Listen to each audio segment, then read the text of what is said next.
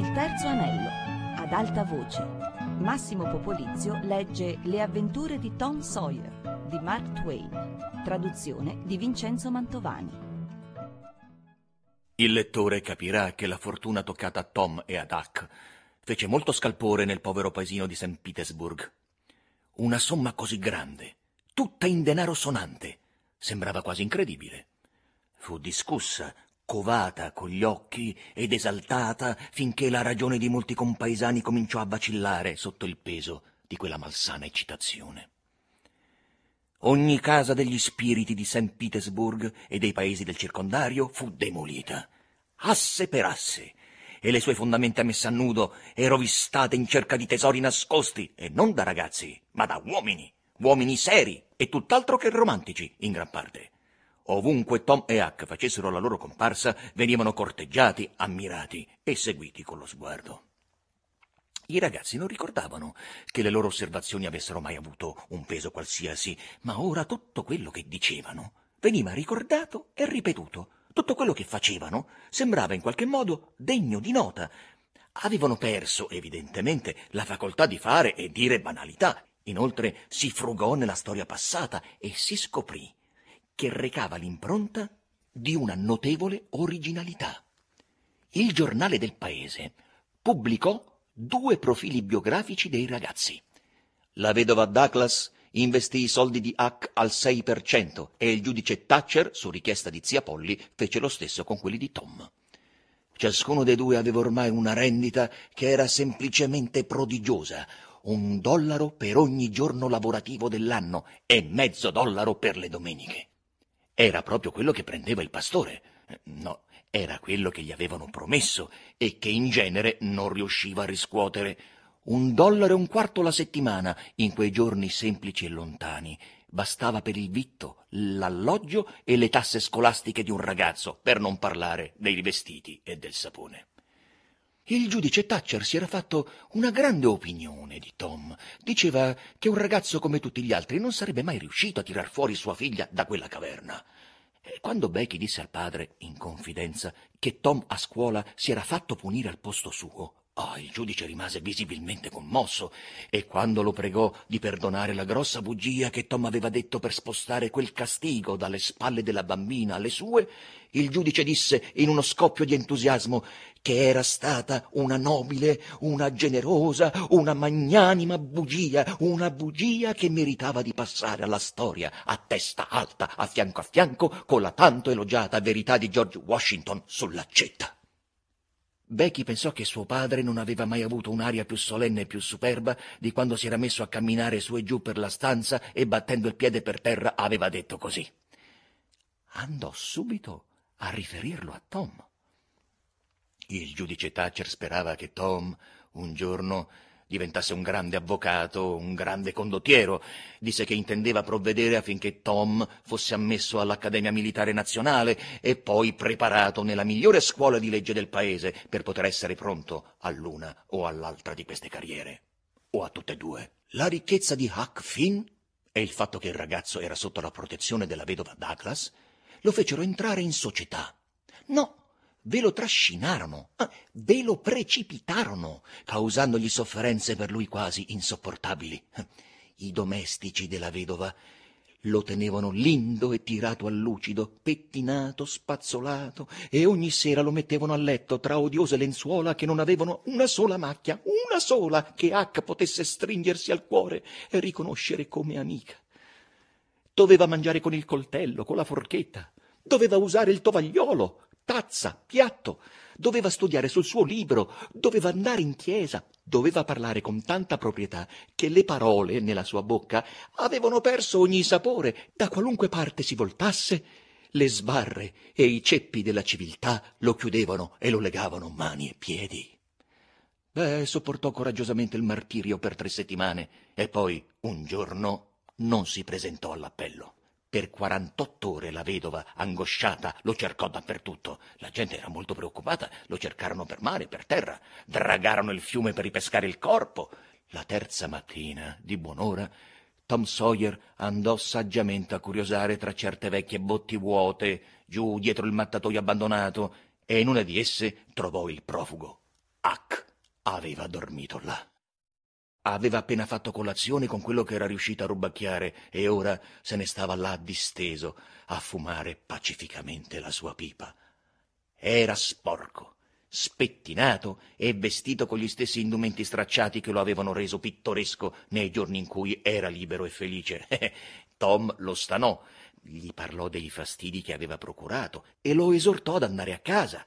Eh, la faccia di Huck perse la sua espressione soddisfatta e prese un aspetto melanconico. Il ragazzo disse: Non me ne parlare, Tom.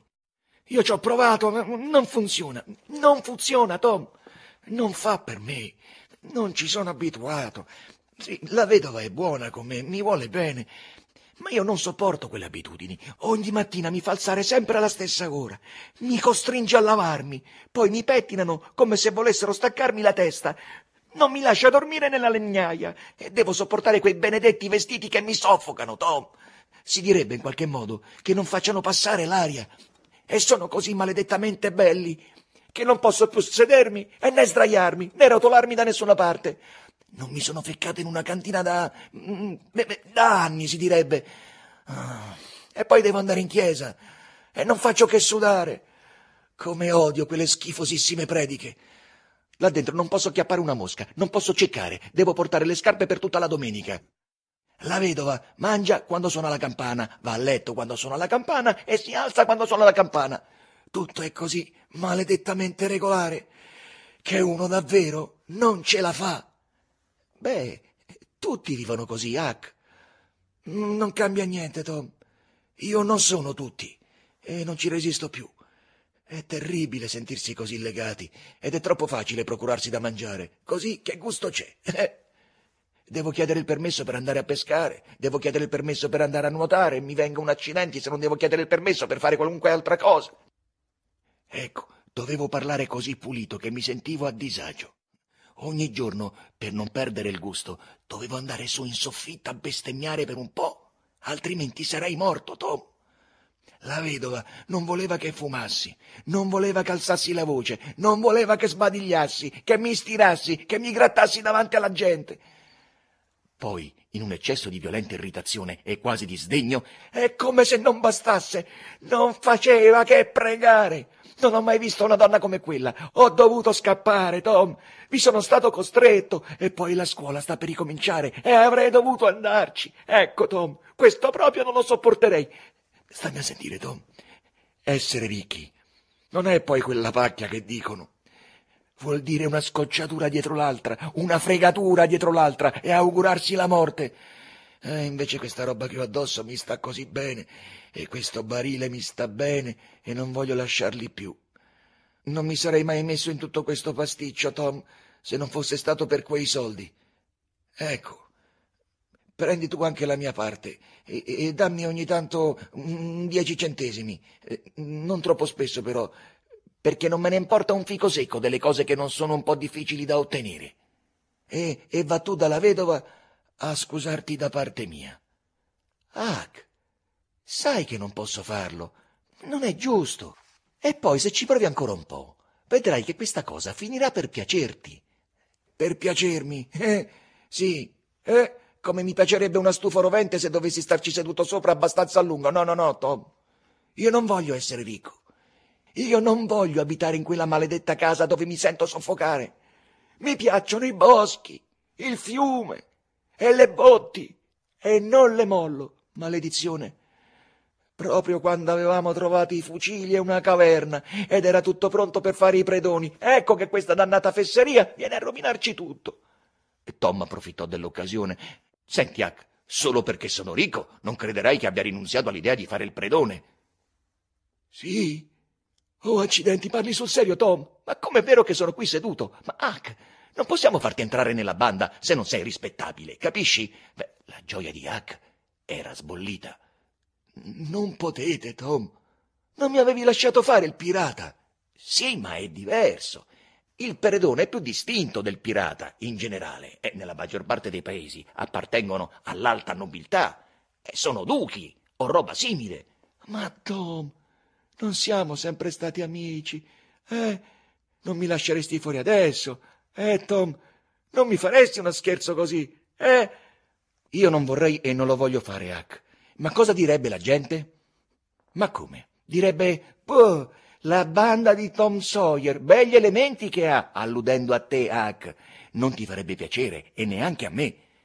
Per qualche tempo Hack rimase muto, mentre una lotta violenta si svolgeva nel suo cuore, e alla fine disse Beh, tornerò per un mese dalla vedova per fare un altro tentativo e vedrò se riesco a farci il callo.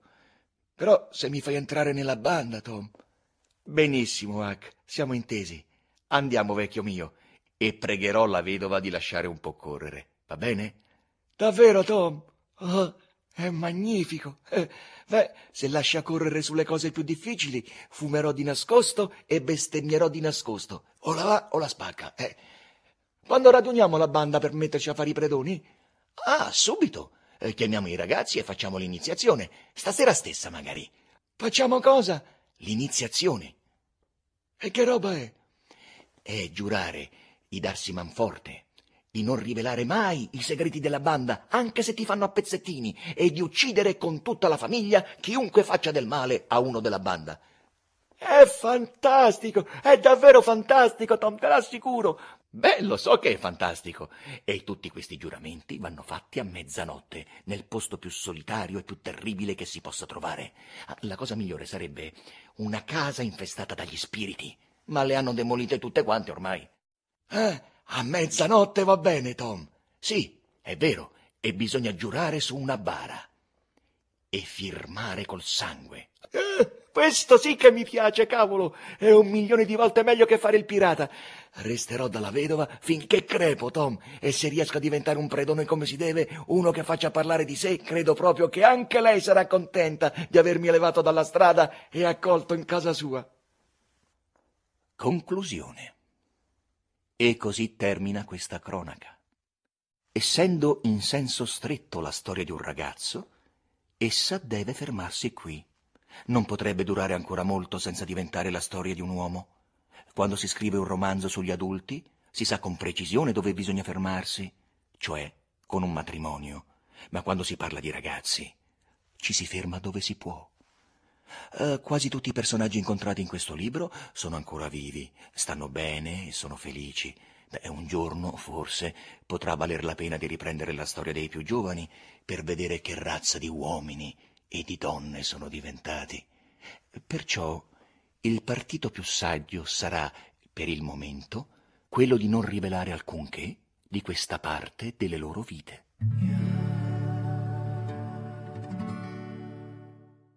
Sono Alessandro Portelli e sono molto contento che abbiamo riletto tutti quanti insieme questo, questo romanzo di Mark Twain, Le avventure di, di Tom Sawyer. Questo, vorrei dire, è un romanzo con cui io convivo da quando ero un bambino, a me è stato messo in mano che avevo nove anni e quando poi l'ho ripreso da grande mi sono accorto che metà del mio lessico familiare veniva da frasi dette da Tom Sawyer o da altri personaggi o dal narratore di questo, di questo libro. Perché, perché, questo libro in qualche modo è un'utopia. È un'utopia di, di liberazione, di liberazione preadolescenziale. È questo sogno che tutti, che tantissimi, forse non tutti, ma tantissimi ragazzi hanno, hanno avuto, di un mondo in cui, in cui sono, sono, i ragazzi i protagonisti e che si gestiscono loro, i padroni delle loro, delle loro vite.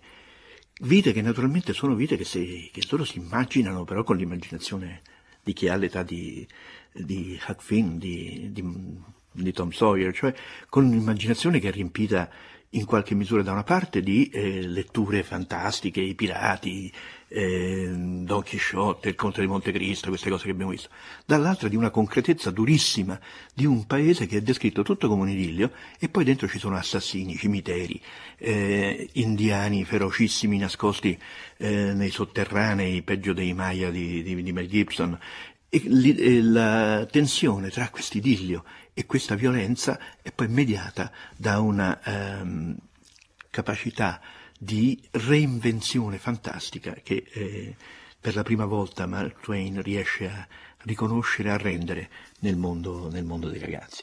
Poi ci sono delle scene che naturalmente nessuno potrà mai dimenticare. Quella classica che tutti ricordano, eh, chiaramente è la scena in cui lui riesce a farsi pagare dagli altri per far fare agli altri il lavoro di dipingere lo steccato che avrebbe dovuto fare lui, che è una scena assolutamente indimenticabile. Però la scena che a me rimase impresso da ragazzo, che tuttora eh, mi, mi, piace moltissimo, anche riascoltandola adesso, beh, è la scena in cui Tom e Huck eh, assistono al proprio funerale, perché questa dimensione di teatralità del loro ingresso in scena che Mark Twain rende con, eh, con, con ironia e, con, e, al tempo stesso con eh, una tono, con una dimensione quasi epica. Questa teatralità è proprio il, il sogno immaginario di chiunque avesse quell'età, che in qualche modo eh, vuole occupare il centro della scena e rubare la scena ai grandi.